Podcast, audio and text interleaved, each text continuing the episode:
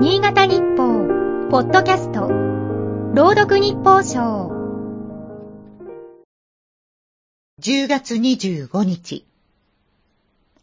柿の実が色づく季節である。その木を目にすると、幼い頃の記憶が蘇る。木の下で遊んでいて、手が葉っぱに触れた瞬間、電気が流れたような痛みに襲われた。イラガの幼虫に刺されたのだ。ガの一種で、幼虫には無数のトゲがある。刺されると、いたでは済まない。うわっと叫びたくなるような激しい痛みだ。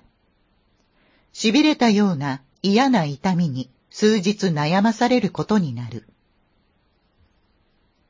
インターネット上には、イラガのトゲをはるかに上回るような言葉が溢れる。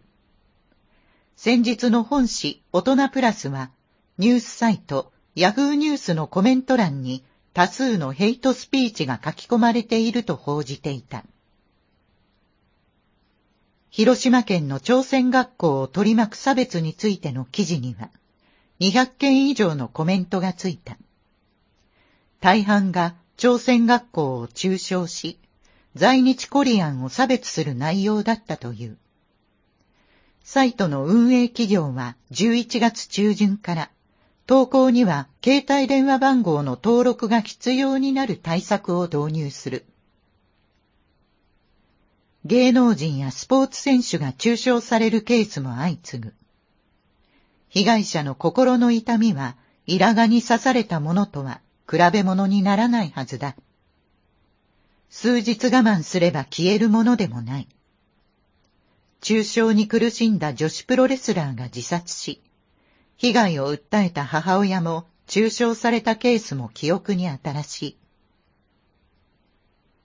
三重県議会は議員による差別投稿を禁じた条例改正案をまとめた。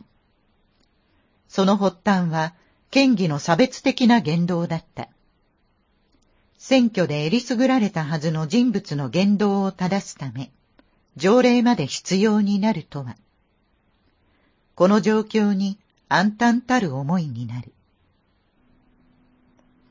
今日の日報賞は FM 雪国山崎まりが朗読いたしました。